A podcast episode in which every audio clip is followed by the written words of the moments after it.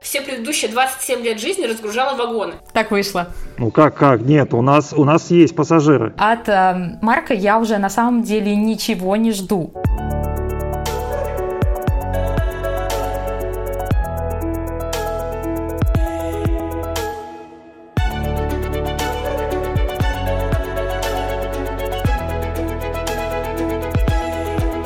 Всем привет! Это подкаст «Чистый хвост». Здесь мы говорим о фигурном катании. В студии я, в Пекине, Павел Копачев, редактор sports.ru и со мной по видеосвязи Полина Крутихина из Москвы. Привет. Настя Жаворонкова. Настя, ты откуда? Я на Кипре. Так вышло. Настя продолжает быть на Кипре. В общем, мы разбрелись по разным странам, но тем не менее нас объединяет одно. Мы говорим о фигурном катании и об Олимпийских играх, где сегодня, кстати говоря, а мы записываемся 7 февраля, были разыграны первые медали. Командный турнир Золото, как ожидалось, выиграла сборная команда Олимпийского комитета России. Чтобы не нагромождать, мы будем называть просто сборная команда России. С чего начнем? Начнем мы, наверное, с того, что я у тебя, Паш, спрошу, а ты так и будешь записываться в маске? К сожалению, да, друзья. Вот э, здесь, э, в Пекине, настолько все сложно и обстоятельно, что здесь нельзя даже в обычной маске ходить. Здесь нужна именно вот такая вытянутая маска э, с терминологией КН-95. И вот в такой маске мы э, с коллегой Славой Самбуром, который тоже прибыл в Пекин, ходим каждый день и снимаем ее только в отеле, когда заходим э, в номер. А в остальном нельзя сидеть даже в обычной маске. К нам тут подошел волонтер и предложил свою местную китайскую, но они, к сожалению, такие маленькие, что на наши большие головы не налезают. Вот такая история. Еще мы пытаемся найти какую-нибудь интересную еду, и тоже это не получается. Но чтобы не ныть и не заполнять эфир всякой вот такой шелухой, мы сразу перейдем э, к фигурному катанию, тем более, что мы сегодня как раз со Славой спустились с гор Джанзякоу, где мы живем, спустились на равнину, побывали на том самом стадионе, где проходит фигурное катание. Ну, мы, мы уже были, собственно, и на э, первом дне соревнований. Э, поэтому нового ничего нет. Единственное, что забавно, это действительно такой старый стадион, называется столичный стадион Indoor Capital. Э, он очень сложный по логистике, туда ехать не так э, близко. В частности, от местной станции Пекина, называется она Чинхё, добираться нужно на двух автобусах через медиацентр. Это примерно 30 минут езды, причем автобус ходит через арену шорт-трека. И мы э, прибыли туда, посмотрели, кстати говоря, очень, э, ну не то чтобы много болельщиков, но они были, и китайцев поддерживали, кричали чайно-чайно, наверное, ну около там, может быть, тысячи болельщиков были. Ну, например, на церемонии открытия полностью практически зал был и на лыжах, вот где мы тоже были, зал был заполнен.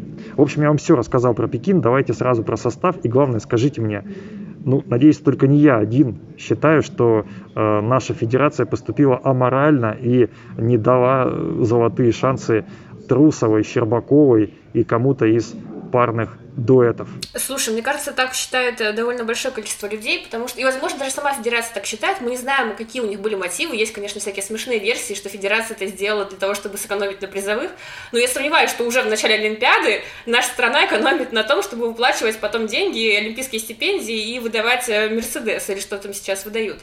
Мне кажется, что если тут есть два варианта. Либо это какая-то перестраховка, мол, раз первый день прошел неудачно, мы набрали 9 баллов вместо 10 в парах, то же самое в танцах на льду, то, значит, нужно перестраховаться от всех возможных каких-то сложностей и поставить самый сильный состав. Версия вроде бы неплохая, но с другой стороны, если посмотреть математически, самый свой сложный вид мужской одиночной Россия уже прошла к моменту, когда делали замены. А, прошла его отлично, даже лучше, чем ожидалось, потому что Кондратюк обошел американцев произвольный. Соответственно, а, здесь рисков уже нет. В парном катании, ну, было понятно, что Суйхан не выйдут на произвольный, потому что Китай с трудом вообще попал в финал. Соответственно, за бронзу не бороться не могли, никакого смысла напрягать лидеров произвольной программы у китайцев не было. Поэтому здесь тоже любая наша пара могла бы спокойно обходить э, и американцев, и канадцев, и Пэнгзин, которые вообще оказались в очень слабой форме. Танцы на льду, ну, здесь, да, здесь э, нельзя было сделать замену, точнее, математически можно было вполне выпустить Диану Дэвиса и Глеба Смолкина, но другое дело, что, естественно, это было бы просто некрасиво по отношению ко всей остальной сборной. Ну, и в женском катании тоже понятно, что и Трусова, и Щербакова, они прекрасно бы и с падениями с четверных, и вообще без четверных могли бы обойти кого угодно из участниц женского турнира. А вторая версия, по которой федерация могла так поступить, это то, что они решили никого не обижать. Мол, если мы выделим Щербакову или Трусову, или там Байкову, Козловского и Тарасову Морозова, кого-то из этих э, двух пар, то, соответственно, вторая обидится. Но в итоге получается так, что обиделись э, все участники, потому что они тоже понимают, что они не настолько слабые, чтобы нельзя было на них, в принципе, поставить. Теперь у нас четыре сразу участника думают, что федерация в них не верит и считает, что они недостаточно хороши для лидеров. Хотя самое обидное, что за всю историю командных турниров Россия привезла самую сильную сборную, у нас три действующих чемпиона мира во всех видах, кроме мужского одиночного, и при этом во все предыдущие годы мы делали две замены полноценные, и даже Канада в Пхенчхане, когда она собрала свою команду мечты, где слабым, наверное, звеном была только в итоге Габриэл Дельман, потому что она в личном турнире не попала даже в десятку, а в команде, получается, стала олимпийской чемпионкой. И даже ей позволили стать медалисткой, поставили ее в произвольную, хотя она там выступила хуже, чем могла бы выступить Кейтлин Осман. А мне здесь кажется, что федерация не столько пыталась никого не обидеть, а, а подошла к вопросу таким образом. А, есть некоторые э, спортсмены, которых ну, предпочтительнее было ставить именно с точки зрения федерации. Та же Анна Щербакова, она а, чемпионка мира действующая. Почему не поставить ее, например? Но есть фактор Саши Трусовой, которая уже уходила из своего штаба тренерского в другой, а явно голодна до побед и так далее. И поэтому здесь федерации очень сложно выбирать перед личным турниром, потому что это может внести раскол в тренерский штаб. А в ситуации с парными видами тоже такая же есть дилемма у федерации. А более предпочтительно поставить Тарасова и Морозов, потому что они более опытные, они сделали для нашего парного катания очень много. А они опять же, вторые на чемпионате Европы. Но если поставить их, то будет некоторый раскол в команде Москвиной, потому что вторая ее пара и так чувствует себя несколько обделенной вниманием и находится в статусе догоняющей к Мишину Галяму. И опять же, перед личным турниром федерация, скорее всего, испугалась вот этих вот расколов внутри тренерских штабов, посчитала, что они мне нужны, поэтому лучше не делать никаких замен. Насколько это Соломоново решение, действительно вопрос спорный. Но, скорее всего, если подходить вот к выбору кандидатов, а, которые будут кататься в а, командном турнире не как к списку на листе бумаги и желанию всех о медалям, всем дадим золотую награду или какая бы она там ни досталась, а именно как с человеческими отношениями именно внутри коллективов, то, в общем-то, это достаточно ну, как бы может считаться серьезным аргументом. Плюс еще, а, так как китайцы поменяли порядок соревнований а, относительно 2014 года и 2018 и сделали таким образом, что женское одиночное катание становится последней секцией в командном турнире, то по сути а, женская одиночная награда в командном турнире, она уже получается ну, практически автоматически. Если бы у нас только, я не знаю, что сегодня случилось, какой форс-мажор, а, если бы только у нас все команда не снялась по, а, по позитивному тесту на ковид, не дай бог, вот тогда бы только а, были бы какие-то ну, проблемы с получением этой награды. А так, после прохождения, как сказала Полина, действительно, мужского одиночного произвольного с такими великолепными результатами, у нас уже ну, практически гарантированно была эта золотая медаль. Поэтому брать другую девочку, которая, неважно, что она откатает, и даже если она займет последнее место по результатам произвольной, она все равно станет золотой медалисткой. Я думаю, это тоже фактор сыграл. Я здесь с тобой не согласна в том, что мне кажется, что я против пассажиров э, в командах, как раз когда та же самая Дейлман, которая олимпийская чемпионка с 15 У нас нет пассажиров в команде, вот в том-то и проблема. Вот, в том и дело, что и, у нас... что и Трусова, ну, как, как? и Щербакова, нет, у нас, и у нас есть пассажиры. с Морозовым, они бы не были пассажирами, поэтому никто и, бы... И все не пассажиры, Никто не мог бы их упрекнуть в том, что они выехали на чьем-то горбу за медалью, там то, что Трусова и Щербакова выходили бы последними, любая из них, то это не значило бы, что они получили медаль просто на халяву. Поэтому вот это расстраивает. Ты права, ты права, поэтому-то я и упоминаю еще один дополнительный фактор о расколах в тренерских штабах перед личным турниром. Мы в прошлый раз с тобой разговаривали как раз в подкасте о том, как бы следовало поменять вот этот командный турнир, переставьте его, ради бога, после личных соревнований. И вот если бы это произошло, да, там уже, ради бога, ставьте кого хотите, все уже отвыступались за себя, но в текущей ситуации это действительно, ну, как бы некоторые вопросики между спортсменом, тренером, э, федерацией, между спортсменами друг другом могут возникать. Здесь есть еще один нюанс. Хорошо, допустим, мы бы обидели кого-то из спортсменов, мы бы там посеяли вражду между Москвиной и Тутберидзе. Окей, но у нас есть лидеры, которые, очевидно, перенапряглись э, уже дважды им выступать еще дальше. Самый яркий пример здесь Мишин и Галямов, потому что они довольно серьезно ошиблись в произвольной программе, и травма, ну, я не знаю, надеюсь, нет травмы, нападение было неприятным. И хорошо, если не будет никаких последствий для здоровья, тем более, что парное катание только через две недели, но здесь есть еще аспект такой, во-первых, уверенности в себе, потому что поддержка такой элемент, который ну, обычно они выполняют с закрытыми глазами, а здесь они все равно будут теперь на этом концентрироваться. Естественно, на тренировках случается всякое, просто у них на соревнованиях раньше не было падений именно на таких элементах. И, в принципе, падение для Мишины Галямова это что-то крайне редкое.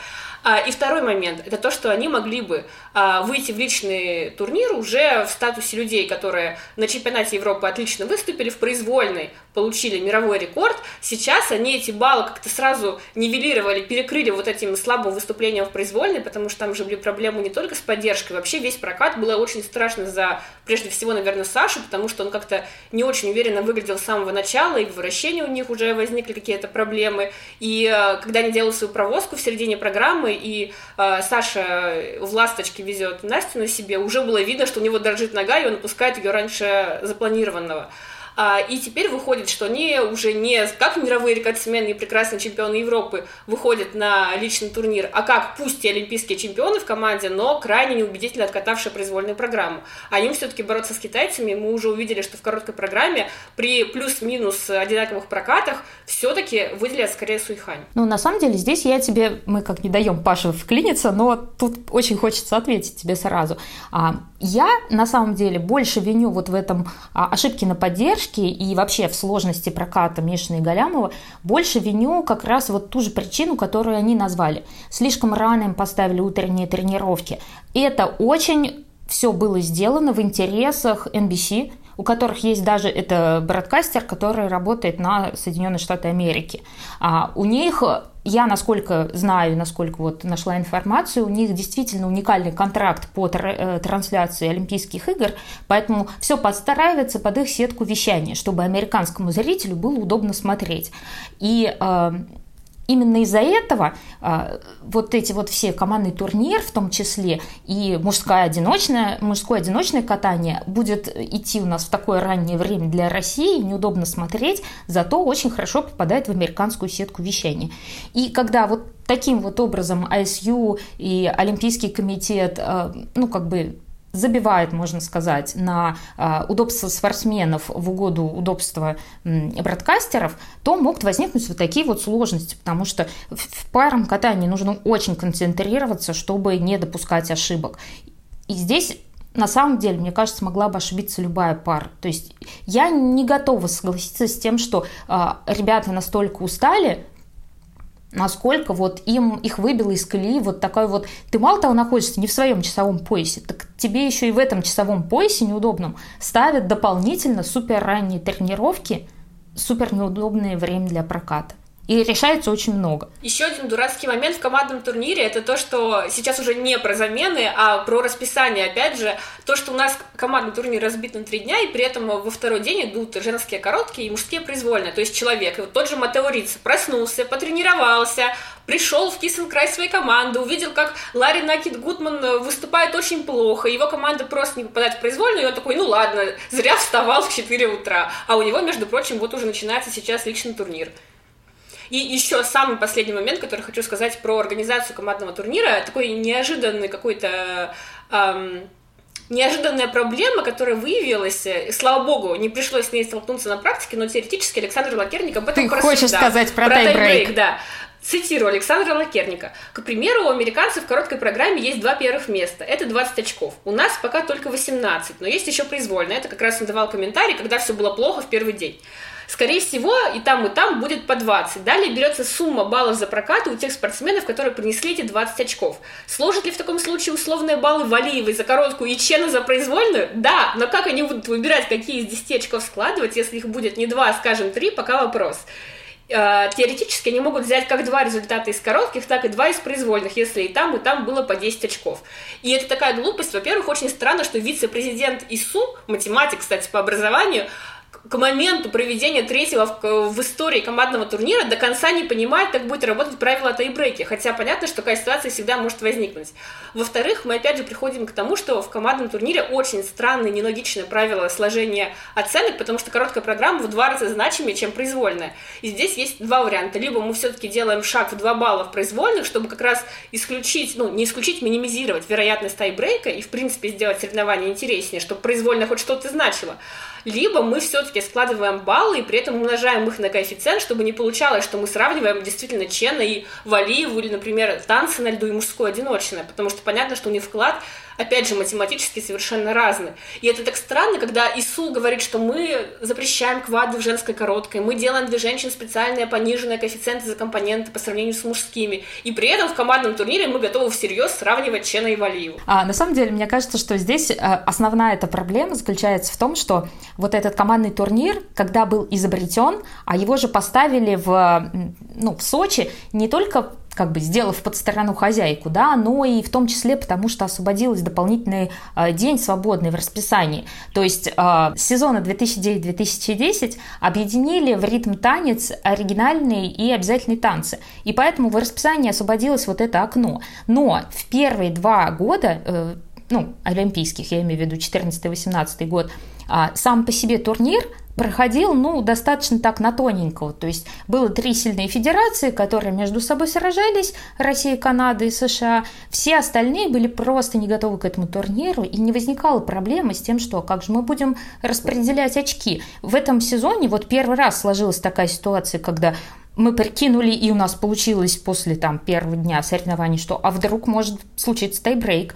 Плюс э, случилась ситуация, когда э, две команды одна из них попадает в произвольную в итоге, а другая нет, тоже набрали равное количество очков.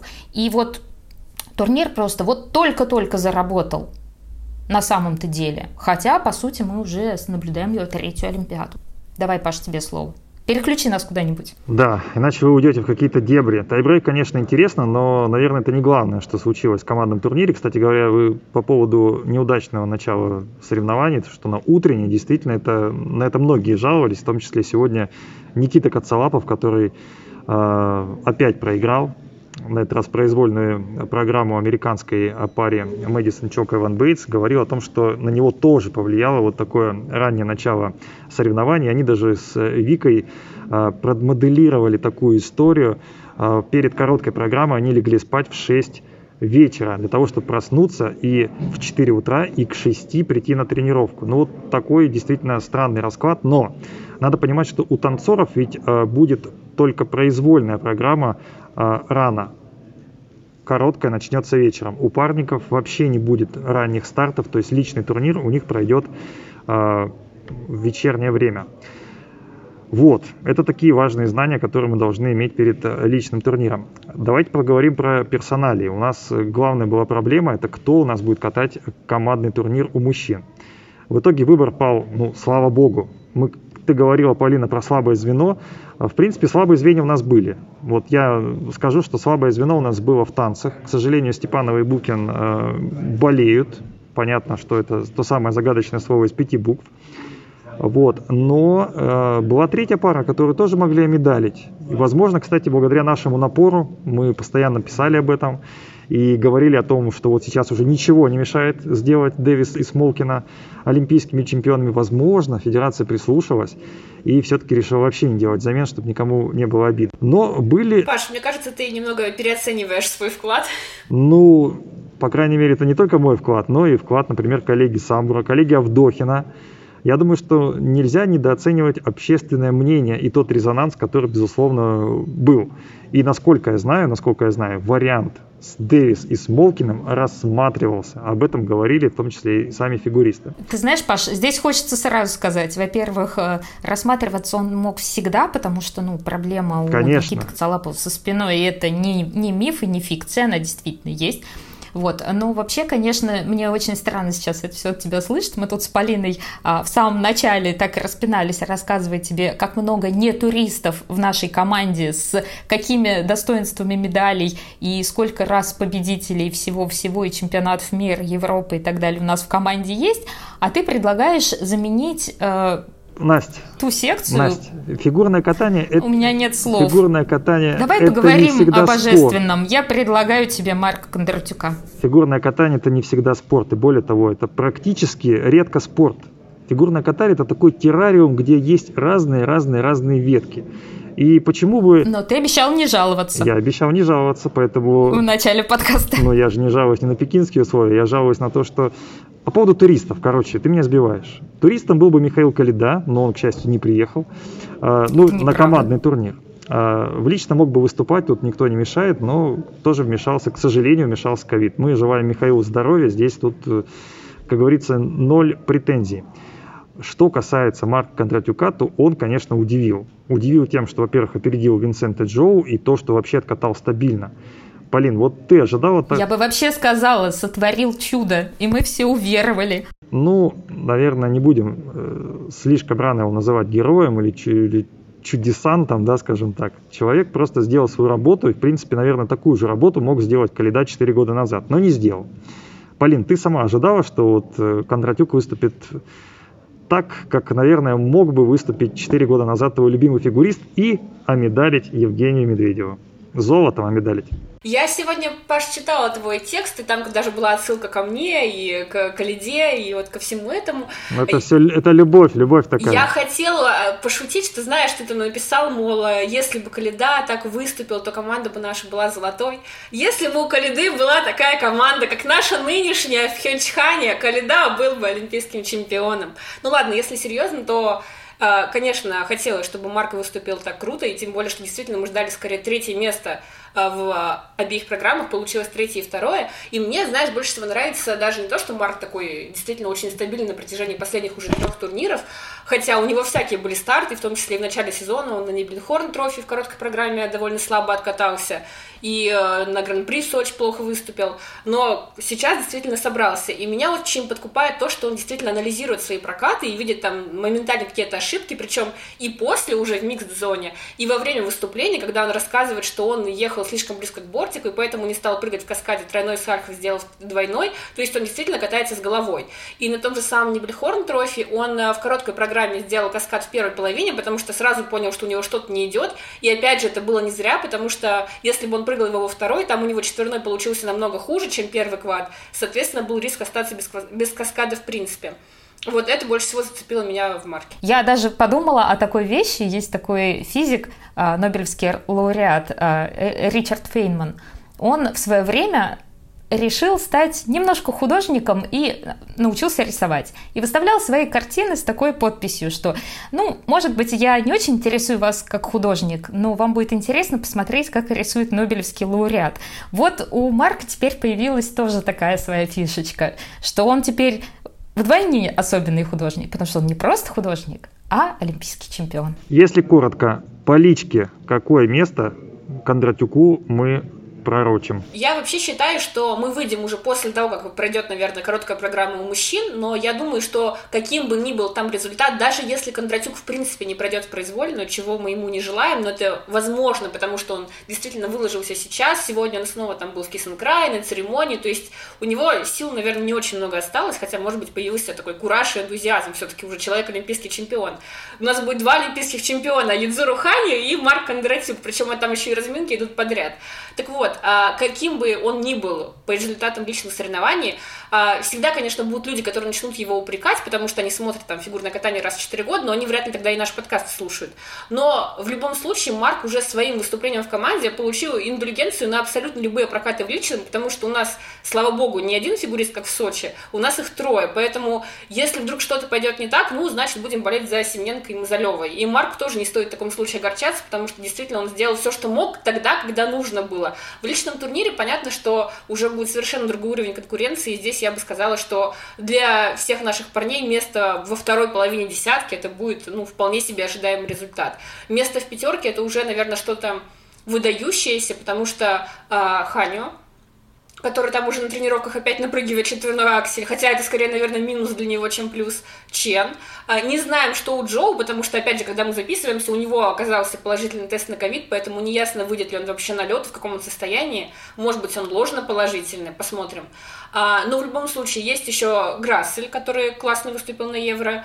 А, есть э, прекрасный Кагияма, который действительно стал одним из самых ярких впечатлений в команднике, потому что он усложнился. Он до этого катал контент плюс-минус, как у наших парней. Просто делал это, наверное, чуть качественнее обычно. То есть у него было два самых дешевых четверных в короткой программе и три четверных, опять же, Сальхов и Тулуп в произвольной. Два трикселя. Единственное, что делало его контент чуть дороже по сравнению с Андреем Марком и там тем же самым Мишем, Мишей Калидой, это то, что у него был каскад с Ридбергером, а сейчас он вставил впервые в командном турнире чистый четверной Ридбергер, причем не просто поставил его вместо какого-то дешевого квада, он вставил его вместо тройного Луца, и действительно его программа сразу стала дороже только по базе на 5 баллов. И он сразу улетел в произвольный за 200, и сейчас он такой один из кандидатов очевидных на тройку, и даже когда мы делали наши прогнозы, я поставила его на второе место, ну, как было на чемпионате мира в Стокгольме, потому что мне кажется, что у Юма как раз такая сейчас Олимпиада, а, именно к которой он подошел в максимально классном состоянии. Ну, надо сказать, что с Кагиямой нужно отметить э, одну особенность – а в свое время, когда Юдзуру Ханю подходил к своей первой Олимпиаде, он тоже был достаточно уже опытным спортсменом, а потому что он уже был и на чемпионатах мира, и на четырех континентах. Вот с Юмой такая же история. Он уже съездил и получил медаль на чемпионате мира. Он выступал на четырех континентах. Он выступал на юношеской Олимпиаде. То есть по сравнению с нашими парнями, мне кажется, ни у кого из наших нет даже близко такого опыта, Хотя, например, с тем же Андреем Мазалевым они встречались на юношеском чемпионате мира. Андрей выиграл тогда у Киямы. Но так или иначе, за счет того, что японская, японская федерация своих подрастающих спортсменов регулярно тестирует на всех доступных турнирах достаточно высокого уровня и не боится их никуда посылать. Юма сейчас к Олимпиаде подошел ну, с большим багажом опыта, понимает, что от себя ждать и как выглядят его основные соперники. Поэтому он прям такой После этого командника он перестал быть темной лошадкой даже для меня. То есть вот э, в целом я рассчитывала, что он может бороться за тройку, но теперь его шансы прям взлетели. Настя, вопрос-то был про Кондратюка. Я понимаю, что любишь японцев. Про Кондратюка мы уже прекрасно поговорили. Какой? Какой будет Кондратюк? Какой у тебя прогноз? От э, Марка я уже на самом деле ничего не жду. То есть вот, э, вот это вот ожидание, что и какой же он будет, я ему готова простить любой прокат. Он выдал нам божественную просто командник, и поэтому теперь ну, конечно, да, раньше катались и в квалификацию сперва, потом короткую произвольную. Еще до этого была еще школа, когда катали э, фигуры э, на льду. Но так или иначе сейчас не обучают катать 4 команды, 4 э, э, проката на Олимпийских играх. Поэтому в целом, если э, Марк после вот этого цикла, когда ты откатал короткую, ты откатал произвольную, в твоей голове должен произойти какой-то вот момент, когда ты обнуляешься, осмысляешь вот это все, и, ну, то есть тебе надо перезагрузиться. А учитывая, что все начинается уже завтра, я, честно говоря, не знаю, когда Марк сможет, ну как, воскреснуть. Много божественных терминов в этом подкасте. Полин, ты прогнозировала возможно, бронзовую медаль для Калиды. Но Кондратюк-то лучше Калиды, признай. Опять Калида. Ну а как иначе? Кондратюк-то лучше Калиды, значит, он может Между тоже прочим, побороться за бронзу. Вот я, я не Полина, но я спрошу, почему а, до последнего все ждут а, и дождались на Олимпийских играх Кигана Мессинга, у которого тоже был плюсовой тест, и сразу списали со счетов Михаила Калиду? Ну, кстати, я могу ответить на этот вопрос. Лучше я отвечу на него, чем на Пашин наброс. А, мне кажется, что здесь, во-первых, сыграло то, что Киган Мессинг, он немного в другом статусе в канадской сборной, чем Михаил Калида в нашей сборной на данный момент. Потому что Киган там самый сильный одиночник, и если бы не он, тогда, получается, ну, должен ехать либо нам Нгуен, который абсолютно в развальной форме, либо Осли Чу, который, в принципе, никогда не был на каких-то серьезных турнирах. А у нас все-таки была замена на Семененко, которая, ну, более или менее равноценная. Понятно, что Калида, наверное, мог бы выступить успешнее, но, по крайней мере, это не разница там в 10 условно позиций в турнире турнирной таблице. Это первое. Во-вторых, мы не знаем, насколько тяжело Каледа переносил ковид. Потому что так уж вышло, что я заболела сразу после Михаила, и если вы хотите сейчас пошутить, что я настолько болею за Каледу, что я в прямом смысле заболела тем же самым, что, чем и он, то этот каламбур я уже слышала примерно 10 раз. Так вот, а, я не знаю, как он переносил. Я, в принципе, нормально, но у меня была пару дней такая слабость, что мне казалось, что я просто все предыдущие 27 лет жизни разгружала вагоны.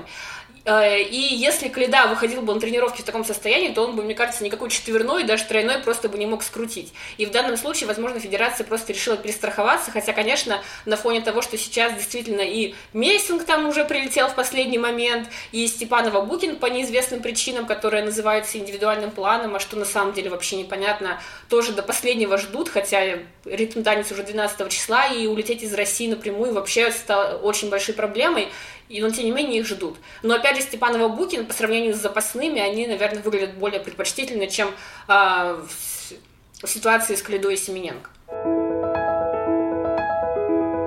Идем дальше. Синицын и Коцалапов. В отличие от Кондратюка, Синицына и Коцалапов, честно говоря, разочаровали. Ну, по крайней мере, чемпионы мира и оба раза поражения. Мы знаем Никиту как максималиста. И вот здесь вот э, такой результат, который, как многие говорят, и, в общем-то, одни из самых популярных был вопросов в Микзоне, что это такой не очень хороший тактический расклад перед личным турниром, потому что судьи будут уже, соответственно, воспринимать Синицыну и Коцалапову не как чемпионов мира и лидеров, а как людей, которые проиграли американцам в командном турнире это что-то влияет, это такой звонок, это наоборот, э, ну не то чтобы случайность, но определенное недоразумение, как вы думаете? Ты знаешь, я уже в предыдущих подкастах говорила об этом, что Вика с Никитой вот в этом сезоне вообще немножко выглядят не готовыми, именно потому что вот в той же самой команде им обязательно надо было кататься два танца, просто потому что произвольную надо показывать судьям. Произвольная не не откатана, она не готова выглядит. Вот такая же э, ситуация, как сегодня, у них была в Сочи. У них было, правда, два дедакшена за передержанные поддержки. В этот раз один. Но это, во-первых, и ну, как бы сигнализирует нам о том, что со спиной это все-таки не очень, это раз. А два, э, э, на японском гран-при, например, встречаясь с Чоком и Бейтс, э, Синицын Коцалапов уже в ритм танцы им, ну, почти проигрывали, там разрыв какой-то был, три десятые, в общем, какой-то очень прям крошечный. А, Жулин тогда в интервью сказал «отскочили». И я уже тогда так, ну, поежилась, потому что это очень странная формулировка от тренера пары, которые едут на Олимпиаду в статусе чемпионов мира теперь еще и чемпионов Европы. И э, в произвольном, кстати, танце, который сегодня проиграли Вик с Никитой, э, тоже была ситуация, что Мэдисон, э, Чок и Эван Бейтс, они там упали. И именно поэтому, скорее всего, это повлияло на итоговый результат. Но по технике они там были равны, и даже, мне кажется, Чок Бейтс немножко их обошли. Я, во-первых, согласна с Настей в том, что передержанные поддержки могут действительно указывать на какую-то недотренированность, потому что понятно, что если у человека проблемы со спиной, то, скорее всего, он поддержки тренирует не так уверенно, не так усиленно, а для того, чтобы они у тебя укладывались в нужный хронометраж, при этом ты выдерживал все э, нужные черты на уровень, нужно их постоянно тренировать. А, и второе, что хотела сказать, в принципе, я бы не назвала катастрофой то, что Синицын и Коцелапов проиграли двум американским парам, потому что вообще так вышло, что у Чок Бейс более сильный произвольный танец, а у Хаббл Донахи более сильный ритм танец. То есть, если они будут кататься в личном турнире уже, естественно, по две программы, то не факт, что две в совокупности программы Синицына и Коцелапова окажутся э, менее предпочтительны для судей, чем две в совокупности программы американских дуэтов. И кроме того, если мы посмотрим на ритм танец, то, в принципе, я бы сказала, что отсудили там Синицыну и Коцелапова даже по-божески, потому что если бы они были не из России, не чемпионами мира, то, скорее всего, они бы просто ушли еще и под Геньяр Фабри, которые откатались чище. И если, опять же, будем сравнивать компоненты, то они одинаковые практически у американцев и у Вики с Никитой, но у Синицына и Коцелапова чуть больше. Другое дело, что, конечно, очень сложно говорить в таких условиях какой-то борьбе с французами, потому что сейчас здесь действительно речь уже идет скорее о том, что Наши делят серебро и бронзу с американцами. Но я не думаю, что они откатятся на четвертое место в личном турнире, тем более куда-то еще ниже. Да, это, конечно, вряд ли случится, но здесь я бы хотела заметить, что а, в ритм танец наши спортсмены выходили все-таки в статусе чемпионов мира и чемпионов Европы. Но после вот этой вот ситуации, которая случилась и в, э, в ритм-танце, и теперь в произвольном, а, ну, может э, наложиться некоторый такой флер, потому что, а, например, в том же самом ритм-танце, да, там была вот эта история с конек попал в след, и действительно там была такая очевидная ошибка, но, например, те же самые твизлы, за них могли наказать серьезней. А у Никиты это, ну, типичная ошибка достаточно. Э, на чемпионате Европы ему с твизлами, в общем-то, ну, достаточно э, моргнули по-другому не сказать. А у Вики с Никитой сейчас э, получилась сумма на 5 баллов хуже, чем их личный рекорд, который они поставили на чемпионате мира в Стокгольме. В то время как те же самые Чок Бейтс, они наоборот улучшились. У него сейчас 129, это их лучший результат в карьере, а до этого было 125-68 на этапах Гран-при. И Хаббл Донахью, опять же, в ритм танце улучшили свои баллы примерно на 2, что для ритм танца немало. И вот это здесь, наверное, действительно может как-то немного настораживать. То есть как будто бы не то, что судьи разлюбили Синицыну и Коцелапова, но как будто бы Вика и Никита чуть в менее какой-то идеальной форме подходят э, к этим турнирам, чем американцы, потому что э, дело ведь не в судействе. Если мы будем смотреть на то, как те же самые американцы в обоих танцах отсудили э, свои пары и Вику с Никитой, то, в принципе, там ничего криминального не было. Понятно, что они ставили на первое место своих, но не с отрывом там, в 10 баллов в лучших традициях китайских судей. И то же самое, там был наш судья в обеих бригадах, и он тоже тянул своих, немного топил американцев, то есть в судействе не было ничего криминального. Настя, смотри, если если сравнить выступление Синицына и Коцалапова сейчас и выступления на Европе, где у них были выше баллы, то есть сейчас стали хуже катать не готовы или как? Вот здесь почему? Минус 5 баллов, это же серьезный показатель. Ну, на самом деле, мне кажется, действительно, вот э, в этом прокате они были менее убедительны. И, ну, в произвольном танце точно. То есть, да, можно закрыть глаза вот на эти твизлы, хотя, ну, я такое осуждаю, но, допустим, мы прощаем, мы знаем, что у Никиты есть такая проблема. Но если говорить именно о том впечатлении, которое производит танец, то есть там, ну, посыпались уровни.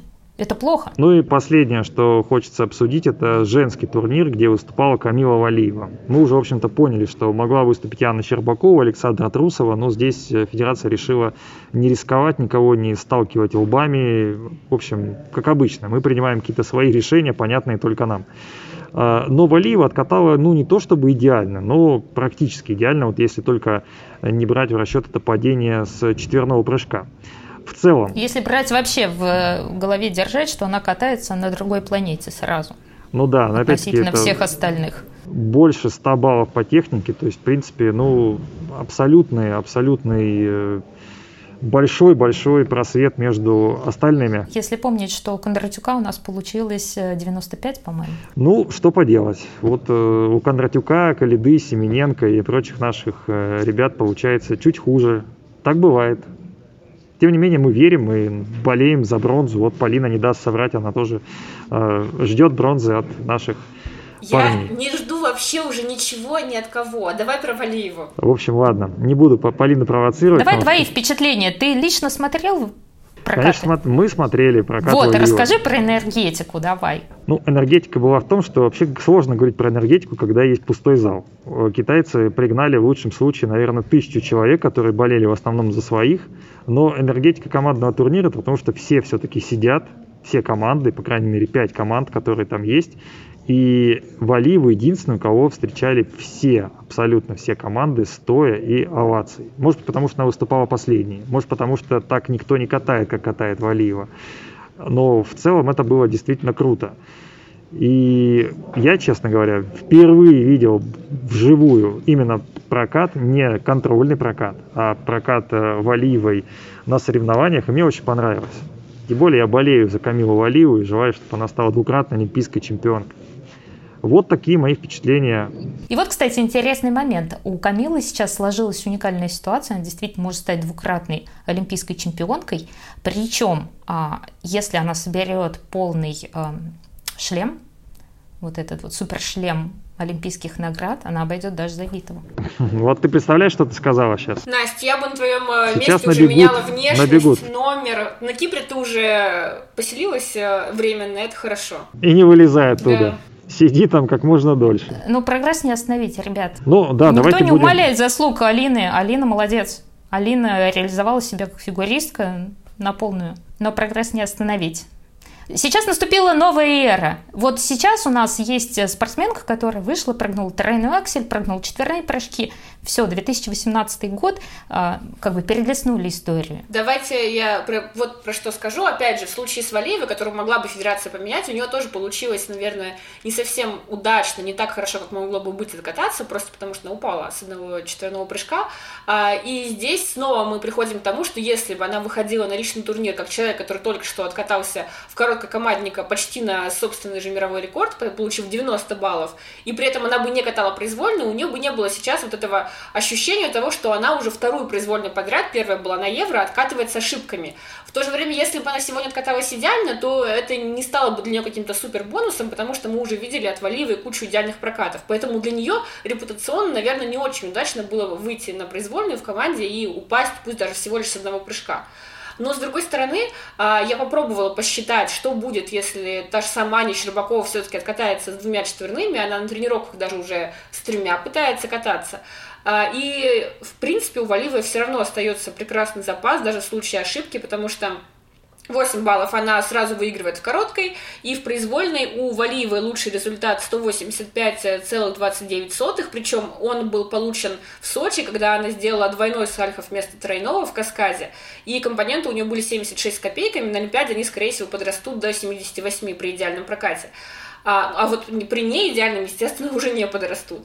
А если мы Щербаковой в ее набор с евро, где она как раз получила личный рекорд, 168,37, подставив вместо двойного акселя четверной луц, то у нее будет примерно на 10-12 баллов больше, это где-то 178. Ну и опять же, чуть-чуть подрастут компоненты, будет 180.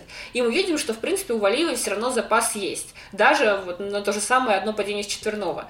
Про Трусову мы тоже уже считали, даже если она откатывает произвольную с пятью квадами, это вообще не гарантирует ей золото. Если она не делает идеальный тройной аксель в короткой программе. Поэтому у Валиевой все равно есть очень хороший запас, но просто хочется, чтобы на нее не повлияло никак это падение и не закрепило в ней какую-то неуверенность перед произвольной программой. Я здесь даже больше скажу меня больше напугало не падение. Вот как раз падение я восприняла как, ну, рядовая ситуация, ничего страшного. А, ну, оно не выглядело каким-то страшным, то есть действительно была допущена ошибка. А меня больше пугает вот этот вот флешбэк к а, Юле Лепницкой, когда человек, выложившись на команднике, не смог собраться в личный турнир. И это, ну, примерно так же, как вот я думаю о том, что э, выступив вот тот же Марк, э, те же Мишин и Галямов, выступив в своем, на своей первой Олимпиаде, выступив таким двухэтапным методом, что все, откатали короткую, откатали произвольную, как бы цикл завершен, ты все сделал, ты молодец. И тут же заново запускаем его сначала – вот этот момент меня пугает больше. Мне кажется, здесь есть все-таки какие-то оптимистичные предпосылки, чтобы Валеева не стала второй Лепницкой, потому что, во-первых, Юля проводила тогда свой первый взрослый сезон, а у Камилы была эта тренировка. Но у Камилы тоже это первый взрослый периода. сезон, очень если. Ну, послушай, она весь прошлый сезон тренировалась э, соперничать именно с сильнейшими фигуристками. Она постоянно соревновалась с Трусовой, Щербаковой. Понятно, что она не могла приехать на чемпионат мира, но там, как оказалось, сильнейших уже и не было, потому что весь пьедестал заняли наши девочки. И это была действительно для нее очень полезная тренировка в плане какой-то ментальной устойчивости. И кроме того, Юля тогда выступала на домашних играх, и вот этот ажиотаж, мне кажется, подкосил ее прежде всего именно с точки зрения какого-то повышенного внимания по отношению к ней, потому что все сразу увидели а, прекрасную вот эту очаровательную программу, все сразу влюбились, домашние игры, полная трибуна. И сейчас на этой ковидной Олимпиаде, когда а, зрители действительно, как сказал Паша, тысяча человек, и про это просто согнанные в понедельник утром китайцы, я думаю, что Валеева просто, наверное, не получит тех же самых э, эмоций, которые получила Юля, и это хорошо в данном случае, потому что ей нужно получить их уже после личного турнира. Ладно, соглашусь. Ну, посмотрим. Ну, подождите, по поводу Валиевой. Она ведь падала на чемпионате Европы. То есть для нее падение, ну, это, ну, не самое страшное. То есть она может э, вставать э, и, в принципе... Если мы сейчас так и дальше будем отматывать, то у Камилы были падения в этой произвольной, в том числе и когда она добавляла новые квады, усложнялась. То есть в целом, да, ситуация рабочая. Но неприятно. Неприятно, Но неприятно. На, неприятно на самом деле, что замены не сделали. С одной стороны, хорошо, что вот Дэвис и Смолкин остались на скамейке. А вот то, так, что и Щербак... сейчас вы можете включить подкаст с самого начала и послушать все, что мы говорили, потому что Паша пошел по кругу. Нет. Ну, неприятно, опять же, в том плане, что мы никогда не знаем, где сейчас ты подхватишь э, положительный ПЦР-тест. Может быть, он будет ложно положительный, может быть, ты переболеешь симптомами. Но в любом случае, девочкам сейчас еще две, ну, чуть меньше двух недель оставаться в деревне Олимпийской. У пар вообще их турнир начинается только 18 февраля. А при этом вчера Винсент Джоу со своим положительным тестом тусовался в общем боксе своей э, команды, и все сидят там очень плотно, и поэтому риск того, что кто-то заболеет, он все равно всегда остается и вот в этом плане тоже очень обидно, что не дали шанс получить медаль кому-то из наших, потому что, может быть, не дай бог, до личного турнира кто-то из них не доедет. Вообще с этими положительными тестами самый такой момент тоже случился а, в командном турнире, когда Иван Шнмуратко получил позитивный тест на ковид буквально за день перед короткой программой.